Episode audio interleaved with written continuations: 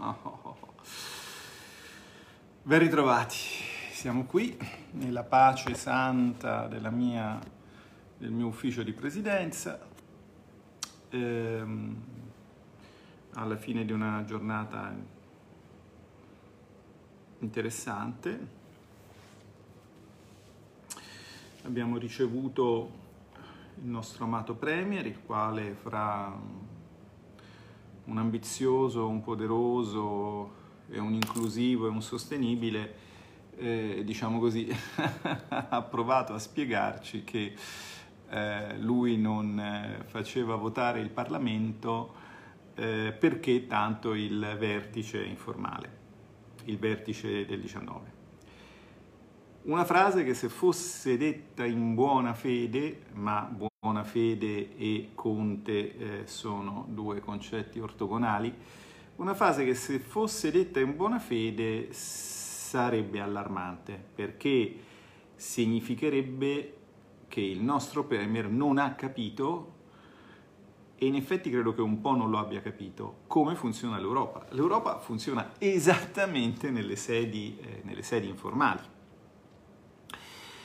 Le sedi... Eh, di elaborazione eh, del pensiero e delle direttive politiche non sono le sedi parlamentari, ma sono i think tank che conoscete, che vi ho, di cui vi ho parlato tante volte, il Bruegel, il C P R, il C I P S, questi, questi centri qua, dove scrivono gli economisti che sono stati, diciamo così, gli alfieri del pensiero unionista, quindi i vari, che vi posso dire, Daniel Gross, Jean Pisani Ferry, tutta questa gente qua, quella che aveva scritto One Market One Money e che adesso starà scrivendo le minchiate eh, sottostanti alla concezione, al concepimento del, del Recovery Fund, del Next Generation E U.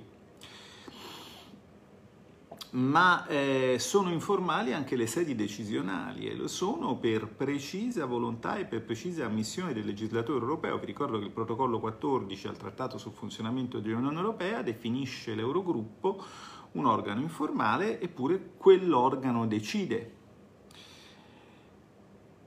E quindi poi succede questa cosa strana che succede a me, legislatore italiano, che voglio partecipare ai sensi del protocollo primo del Trattato sul funzionamento dell'Unione Europea e ai sensi della legge duecentotrentaquattro duemiladodici, voglio partecipare al processo legislativo europeo, succede questa cosa strana, che una volta mi dicono che è troppo presto, che è l'argomento che ha usato Conte oggi in aula, ma sì, è troppo presto per un atto di indirizzo, è troppo presto per fare una fase ascendente, è troppo presto perché... E una volta mi dicono che è troppo tardi, e eh, vabbè, ma ormai il provvedimento su in Europa è passato in commissione, quindi o è troppo presto o è troppo tardi.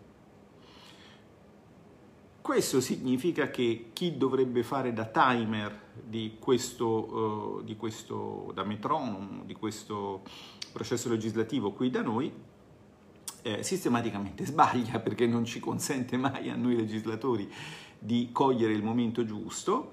Io credo che ci sia molto dolo e poca colpa, eh, ma comunque, tornando al simpatico avvocato Dauno, Uh, se eh, ha detto in buona fede che non voleva un voto perché il Consiglio informale non ha capito come funziona l'Europa, se lo ha detto in cattiva fede non ha capito come funziona l'Italia, perché l'Italia non funziona come l'Europa, perché in Italia c'è, seppure formalmente, una democrazia. In Europa non fanno neanche finta, onestamente, hanno un Parlamento senza iniziativa legislativa, hanno un processo legislativo totalmente dominato dagli organi dell'esecutivo, insomma, vabbè, tutte cose che sapete. Comunque, questo è quello che è successo oggi, ma la giornata non è di questo che voglio parlarvi, perché sono cose banali, insomma, lui, lui, lui sappiamo chi è, e chi lo porta sappiamo chi è, sappiamo cosa vuole.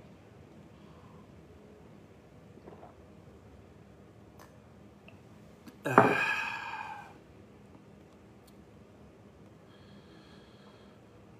um,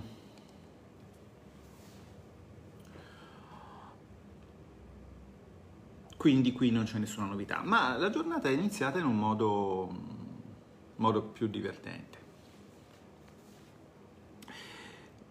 Vi ho parlato spesso di quali sono gli organi eh, di, eh, diciamo di stampa in senso lato, gli organi di informazione da seguire per capire oggi quello che succederà domani. Cioè vi ho spiegato come faccio io, come facciamo noi nella Lega, come facciamo noi nella comunità a capire prima quali decisioni verranno prese in Europa. Banalmente, non è stato un mistero per noi che la B C E avrebbe sostenuto grandemente eh, il mercato dei titoli di Stato. Perché? Perché potevamo dirlo a marzo, a fine marzo, perché potevamo prevedere a fine marzo quello che poi è successo poche settimane fa, con il raddoppio del, del programma, il quasi raddoppio del programma di acquisto di titoli, ma semplicemente perché l'avevamo letto a inizio marzo nei blog che contano.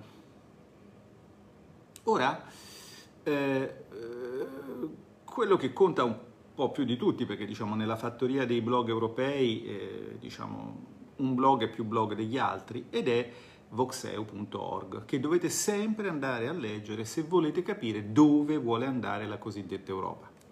Perché lì ci scrivono quelli che insomma sono gli ideologi dell'Europa, ecco.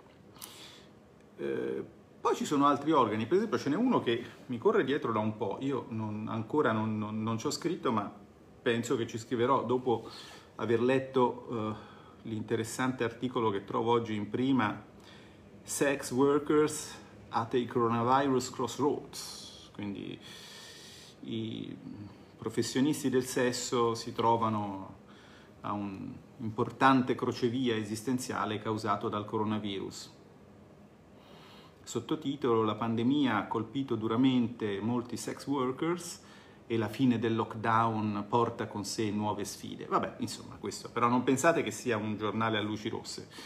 L'argomento mi appassiona fino a un certo punto, in realtà ciò di cui voglio parlarvi è un altro articolo di Politico che è interessante, ed è interessante perché ne parlavo oggi su Twitter, ma magari non siete tutti su Twitter, e poi magari non abbiamo approfondito, e poi magari non abbiamo, non, non, non, non, non, non abbiamo sviluppato, non abbiamo capito bene l'importanza di quella, quello che vi ho fatto vedere. Su Politico si esprimono personaggi, insomma, che non parlano solo di, eh, diciamo, di, di, di, di, di eh, prostituzione, eh, argomento che, come sapete, in Olanda è particolarmente importante, sia in termini insomma di, di, di contributo al P I L che di contributo in generale al, alla, alla vita di quella società che è organizzata in un certo modo. Ehm, no, parlano su, questa, su questo magazine online editorialisti importanti che hanno anche cariche di governo, ministri, economisti, insomma. Io sono molto onorato del fatto che mi abbiano dato una disponibilità della quale magari, se capita, approfitterò, e a quel punto lo saprete. Eh, come sono capitato su Politico eh, questa mattina? Ci sono capitato partendo da eh, Le Soir. Le Soir è un eh, quotidiano di Bruxelles, che si chiama Le Soir, ma esce credo la mattina, perché io l'ho letto stamattina, il numero di mercoledì.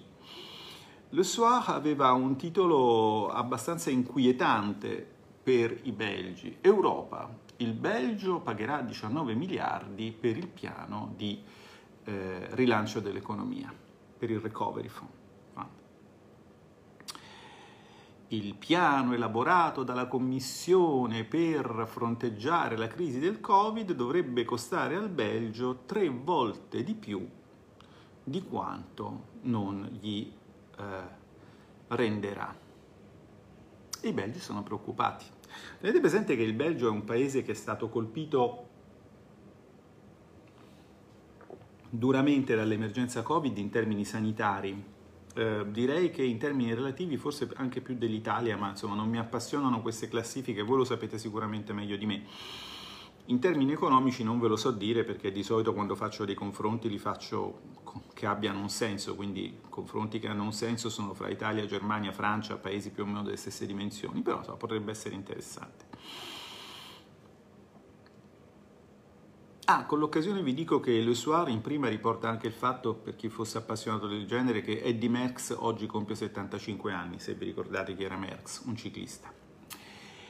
Eh, il, ehm, il, l'articolo, l'articolo di, di, di, de, del Soir eh, racconta appunto che la Commissione eh, si propone di prendere a prestito in nome dell'Unione settecentocinquanta miliardi di euro. Già vedete, ecco, io già qui dentro di me eh, diciamo invoco la divinità quando penso alla sciatteria al, di quella tabe del pensiero e della democrazia che è il nostro giornalismo. Cioè un, un giornalista italiano avrebbe detto: l'Europa si propone di prendere in prestito in nome dell'Europa, perché è solo l'Europa. Invece loro dicono giustamente la Commissione, l'Unione Europea, cioè distinguono le cose, distinguono le cose. Vabbè, lasciamo stare. Allora, la Commissione si propone di prendere in prestito in nome dell'Unione settecentocinquanta miliardi di euro sui mercati finanziari per alimentare un fondo di rilancio che sia complementare al bilancio pluriennale. Questo fondo complementare sarà diviso in due parti. Sarebbe diviso in due parti, usano il condizionale loro, ecco, mentre i nostri giornalisti usano il presente indicativo o il futuro indicativo. Dopo alle otto sono su una televisione nove qualcosa con, con Gomez, lui usa il futuro indicativo. Eni, uh, sarebbe diviso in due parti, cinquecento miliardi a fondo perduto, di cui quattro virgola otto per il Belgio e duecentocinquanta miliardi in forma di prestiti. La pietra angolare di questa proposta è la mutualizzazione del debito così contratto. Questo prestito comune finanzia la ripresa eh, avvantaggiando i paesi più toccati dalla crisi sanitaria, ma sarà rimborsato dagli stati in funzione del loro peso economico e non dei fondi ricevuti. Quindi sostanzialmente chi è più ricco paga per chi è più colpito.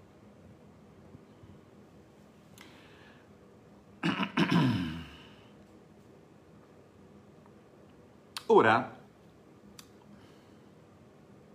già in queste poche righe trovate una descrizione oggettiva che nessun giornale italiano vi darà mai in questi termini. Comunque, dalla presentazione di questo piano di eh, rilancio dell'economia, la questione è stata la stessa in ogni capitale. Quanto pagherà ogni paese e che cosa riceverà? Ecco qua dobbiamo smentire il Belgio, perché in realtà in Italia la questione di quanto pagheremo e di che cosa riceveremo non è stata posta nel dibattito in termini concreti, in termini sereni, in termini fattuali. C'è solo l'Europa, l'Europa è buona, ci darà pioggia di miliardi, eh, le infografiche con i bigliettoni che scendono, cioè fondamentalmente governo e media, adesso governo organici, cioè asserviti, vi trattano da imbecilli. Guardate invece nei paesi di vera democrazia come si parla. Secondo i calcoli preliminari delle autorità belghe, eh, il prestito di cinquecento miliardi eh, destinato ad essere eh, accordato a fondo perduto, il Belgio dovrebbe rimborsare diciassette virgola quattro miliardi di euro. Quindi loro ti dicono: ne prendiamo quattro virgola otto e ne dobbiamo restituire diciassette virgola quattro. Questo, rim- questo rimborso si stenderebbe su trenta anni, cioè cinquecentottanta milioni per anno. Il bilancio europeo è stato fatto a sua volta oggetto di una proposta per cui dovrebbe aumentare eccetera eccetera, il contributo belga aumenterebbe di un miliardo e mezzo su sette anni, cioè duecentoquattordici milioni l'anno. In totale il Belgio parteciperà con diciotto virgola nove miliardi allo sforzo europeo post-Covid, ma recupererà solo quattro virgola otto miliardi. Questo fa dire al deputato federale Sander Loons che il piano di rilancio europeo significa in sostanza che ogni abitante belga pagherà millecinquecento euro per recuperarne cinquecento. Condivido l'analisi di Sander Loons, è chiaro che ci sarà una, un conto da pagare nel budget europeo che sarà più grande dell'effetto di ritorno. Così ha risposto il ministro del bilancio David, Clar- David Clarenval, poi questi capito, non si sa mai se sono fia- va- valloni o fiamminghi, per cui non sai come pronunciarli, durante un dibattito alla Camera. Il ministro delle finanze, attenzione, quindi il Gualtieri, ovvero Fracchia, eh, belga, Alexander De Croo, ha un'altra visione di questo piano di rilancio europeo, e qua viene la cosa interessante. In un editoriale pubblicato su Politico, che poi vi leggo, eh, ha dichiarato: l'Europa del Nord ha beneficiato pesantemente della moneta unica in grande parte grazie ad un euro relativamente sottovalutato. Hmm. Ha anche ricordato che nell'idea della Commissione sono i prestiti, ma insomma il tema è eh, avete approfittato dell'euro, cari paesi del Nord, e se adesso avete il conto da pagare, beh, lo pagate perché ci sta. Qual è il pezzo sorprendente di questo ragionamento per noi italiani? Non il fatto che, diciamo, i paesi del nord abbiano beneficiato dell'euro. Sappiamo tutti che eh, se la Germania passasse al marco rivaluterebbe, quindi i suoi beni diventerebbero più cari per un acquirente estero e quindi si chiuderebbe naturalmente quell'innaturale surplus di bilancio che la Germania ha e che fa molto innervosire gli Stati Uniti, che quindi fra l'altro complica le relazioni dell'Europa e quindi anche nostre con gli Stati Uniti e con gli altri poli dell'economia mondiale. Lo sappiamo benissimo. E non c'è bisogno che ce lo dica un ministro belga, perché noi sappiamo, se voi vi cercate su... Uh, su internet il post che eh, intitolato Nazismo e mercantilismo su Goofinomics, sul mio blog, dunque nazismo e mercantilismo, d'accordo? È nel mio blog l'undici febbraio duemiladiciassette. Lì, diciamo, troverete, un, eh, leggendo quel breve post, Un, un, un rimando al Ministero delle Finanze olandese, dove ci sono una serie di F A Q, che in questo caso sono scritte con il C K. Eh, una delle domande è: perché l'Olanda non torna al fiorino? E la risposta è: se l'Olanda tornasse al fiorino, i prodotti olandesi diventerebbero troppo cari per gli altri paesi. Siccome le esportazioni sono una parte importante dello sviluppo eh, della domanda del, per i ben, dei beni olandesi, tornare eh, alle, alle, al fiorino deprime, deprimerebbe le esportazioni e quindi comprometterebbe i redditi e l'occupazione in Olanda. È una frase assolutamente chiara e onesta. Questo è scritto sul sito di un ministero, amici, non è scritto sul sito di qualche strampalato giornalista o sedicente o ex giornalista o sul sito di qualche compagno. Sul sito di un ministero c'è lo stemma della corona, il leone rampante, eccetera, eccetera. Ed è esattamente, se volete, quello che vi dice in altro modo, in altro modo, a contrario, vi dice De Croo, l'attuale vice premier belga. Cioè sul Ministero delle Finanze olandese c'è scritto: se lasciassimo il fio- il, l'euro e tornassimo al fiorino i nostri beni costerebbero troppo. Oggi su Politico eh, De Croo, Alexander De Croo, vi dice eh, siccome siamo entrati nell'euro i nostri beni han- hanno costato relativamente poco perché l'euro era sottovalutato per noi e quindi noi abbiamo guadagnato. Sono, diciamo, lo stesso argomento espresso in due in due modi diversi. È un argomento sorprendente? È un argomento eversivo? È un argomento strano? È una fisima di Borghi? È una fisima di Bagnai? No! È quello che dice la teoria economica. Se credi nel mercato, devi credere che i prezzi contino e che quindi la domanda di beni del tuo paese dipenda dal prezzo di questi beni. Una delle componenti del prezzo è il cambio. Se il cambio scende o è sottovalutato, significa che i beni costano poco e che quindi c'è più domanda per, per questi beni. È, è, è molto semplice, non, non, cioè... diciamo così, è, è, è molto poco professionale eh, volersi occupare di economia a qualsiasi livello, in sedi politiche, in sedi universitarie, eh, in uffici studi di banche, senza capire che i prezzi contano. E infatti le banche falliscono, eh, i miei colleghi spesso dicono un sacco di scemenze, sia quelli del mestiere che facevo prima che quelli del mestiere che faccio adesso.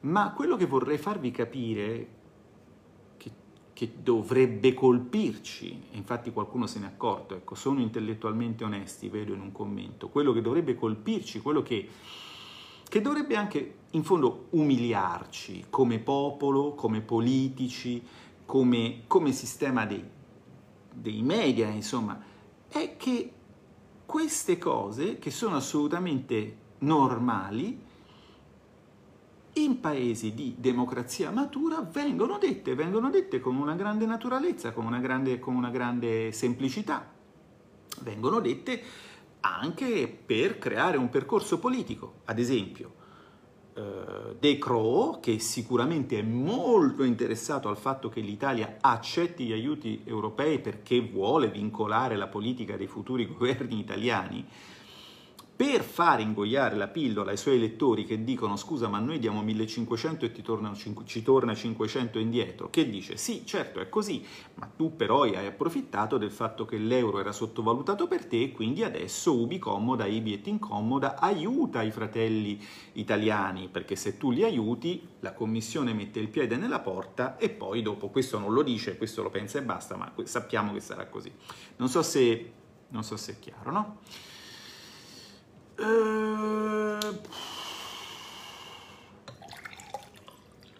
E che allora che cosa c'è da dire? Ma niente, quando l'altro giorno, insomma, anche una lunghissima intervista un, una giornalista, non, non, non, lo ve, non, non, non vedrete, una persona, cioè io ormai, diciamo, il mio lavoro era quello di giudicare le persone prima da docente universitario, continua a essere quello di giudicare la qualità delle persone che ho davanti adesso da politico, solo che ho meno tempo per farlo e quindi cerco di...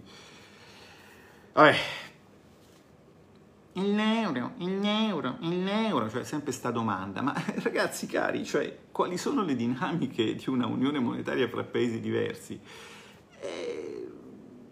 che cosa vi deve dire un economista? Vi deve dire l'ovvio, quello che, quello che è scritto sul sito del Ministero delle Finanze eh, olandese, è quello che diceva su politico punto e u, cioè su uno degli organi di stampa, sulla una delle tante pravde dell'Unione Europea, il vicepremier belga, cioè che un'unione monetaria fatta di paesi diversi, qualcuno è avvantaggiato, qualcuno è svantaggiato. Dopodiché questo è un dato di fatto che si può negare, perché si può essere negazionisti e va benissimo, il negazionismo, per carità di Dio, insomma... infama chi lo fa, ma non è che non se ne prende le responsabilità lui, oppure lo si può, diciamo, se ne può prendere atto e dopo devi gestirlo politicamente. Quello che dicevo oggi su, su, su Twitter è che il nostro governo è talmente servo e talmente sciocco che non è minimamente in grado di intavolare un dibattito razionale, sereno, e basato sui fatti in Europa, sui vantaggi e gli svantaggi eh, delle varie regole e delle varie istituzioni europee. Noi partiamo pregiudizialmente da questa idea che ha la sinistra di governare un popolo di cialtroni, perché noi essendo di destra siamo tutti dei poveracci rispetto a loro che sono di sinistra e quindi sono bravi perché sono colti. Eh, questa qui mi ha fatto pure una domanda sulle politiche culturali della Lega, io ho dato un paio di dischi, ho detto guardi, il P D di cultura ne parla, io la cultura la faccio, tenga, li butti al cassonetto, tanto lei sicuramente non ascolti musica barocca, arrivederci. Vabbè, insomma, voglio dire... Cioè... Che vi devo dire? Purtroppo da piccolo ho letto Proust e mi è rimasto attaccato un po' di Charlus addosso, ma insomma... E... il, l'atteggiamento negoziale del P D in Europa è quello di chi pensa di governare una nazione di cialtroni, perché pensa che tutti voi siete dei cialtroni, perché non appartenete a quella classe di italiani eletti che ha vinto la guerra che il paese ha perso, scatenando poi una simpatica guerra civile laterale in cui, diciamo, si sono fatti i conti con... Di tut... si sono chiuse tutta una serie di altre partite. Ci siamo? Eh, ma non va bene così, però. Questo purtroppo è un vulnus che nella storia italiana, eh, diciamo, vediamo essere molto, molto, molto, molto risalente. Le, la, le, l'episodio di cui vi ho parlato, con cui ancora non abbiamo fatto i conti, cioè la seconda guerra mondiale, una cicatrice ancora aperta, apertissima, ehm, non metabolizzata, e sicuramente è alla base dell'atteggiamento di disprezzo aperto del P D nei riguardi del paese, e di questo atteggiamento di ingiustificata, perché non ha nessun fondamento, superiorità culturale, che poi ti porta, quando vai lì, direbbe, certo, ma io vado lì, rappresento l'Italia, rappresento questi quattro pezzenti qua che stanno guardando la diretta di Bagnai, queste quattro, vabbè, insomma, effettivamente mi devo far perdonare, tutto quello che mi danno loro va bene, se... Questo, questo, è, il, questo è il tema, capite? Allora, quando è che l'Italia sarà, diciamo, un paese, un paese libero?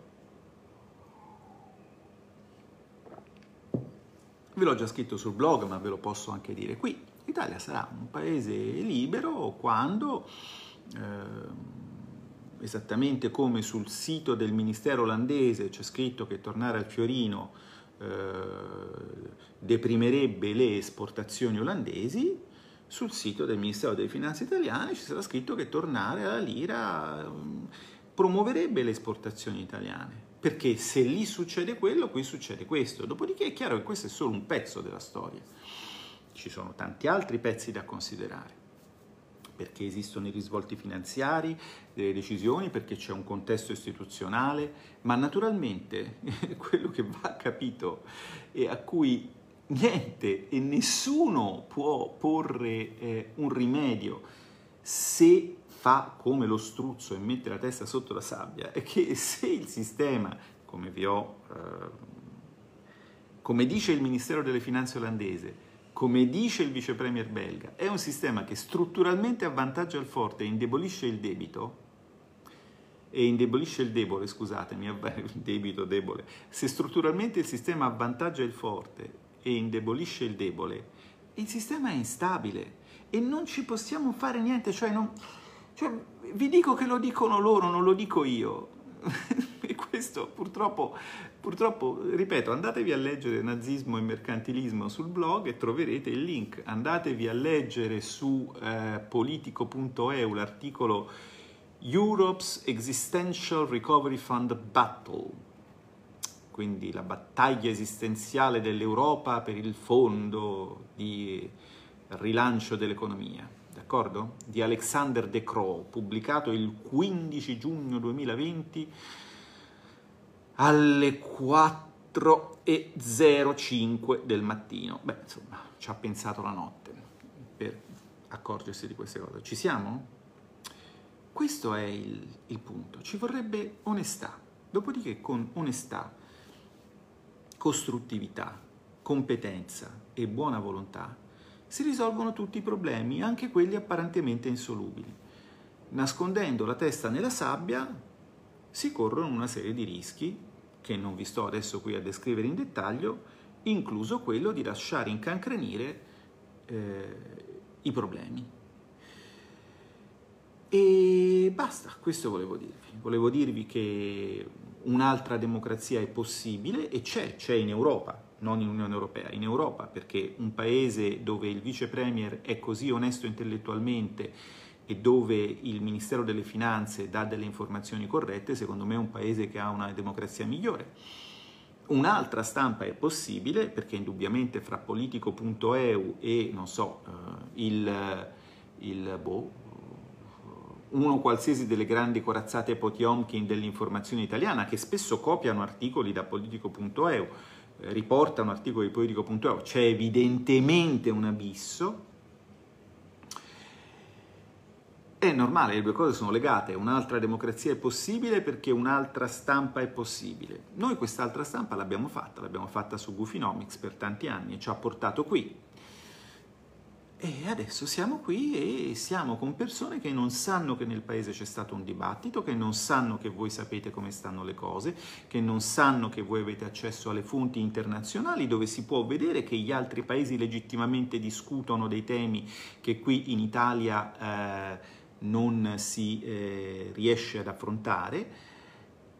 E vabbè, amen, eh, dobbiamo farcene una, una, una ragione. Eh, Torno su un punto molto importante, la nostra è una battaglia che è politica ma è soprattutto culturale e quindi mi raccomando, chiudo ricordandovi per l'ennesima volta, ricordatevi che un leghista che dice una cosa giusta deve farlo quattro volte meglio di un piddino che dice la cosa sbagliata, perché il rapporto è uno a otto, noi dobbiamo essere otto volte meglio di loro. Ci viene abbastanza facile perché mediamente siamo sedici volte meglio di loro, ma nel dibattito non distraetevi, altrimenti vi tirano giù come hanno tirato giù Radio Radio, perché attenzione, quello che è successo a Radio Radio non è successo per caso, voi lo sapete, vero? E lo so anch'io, ma non parliamo di questo, quindi state attenti, non tanto per quello che potrebbe succedere a voi, che se volete suicidarvi sono anche fatti vostri sinceramente, suicidarvi sui social, se volete farvi chiudere l'account, se volete, se volete, ma per quello che potrebbe succedere a noi. Non essendo prudenti, non essendo accorti sui social, danneggiate noi. Ed infatti dell'illuminato dottor Cartabellotta della Fondazione Gimbe, che oggi diceva che un politico non dovrebbe bloccare ma silenziare, ogni mattina in Italia un twitterolo si sveglia e sa che dovrà correre veloce perché ogni mattina in Italia un senatore si sveglia e per cominciare blocca una ventina di persone.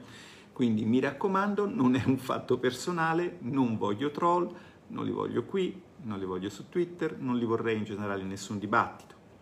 Ci sono anche in Senato, eh. Se voi sentite il discorso del collega Marcucci questa mattina, era una... mi sono rifatto le orecchie prima con la collega Bernini e poi con, e poi con, con, con Salvini. E adesso vi lascio e mi ascolto Molinari, così, così affronto poi il T G due post dove ci vediamo più tardi, eh, più carico. That's it.